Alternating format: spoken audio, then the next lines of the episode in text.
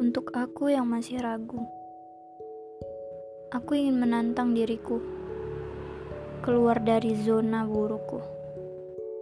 Rancang kembali area baru untuk menetap, menggambar lagi impianku untuk menggapainya. Namun selama ini niatku terhalang oleh ganjil di hati. Suatu ketika aku terpleset namun tiba-tiba muncul bisikan. Bisikan itu memberitahuku bahwa jalanku tak benar. Lalu aku sadar bahwa diriku berjalan salah.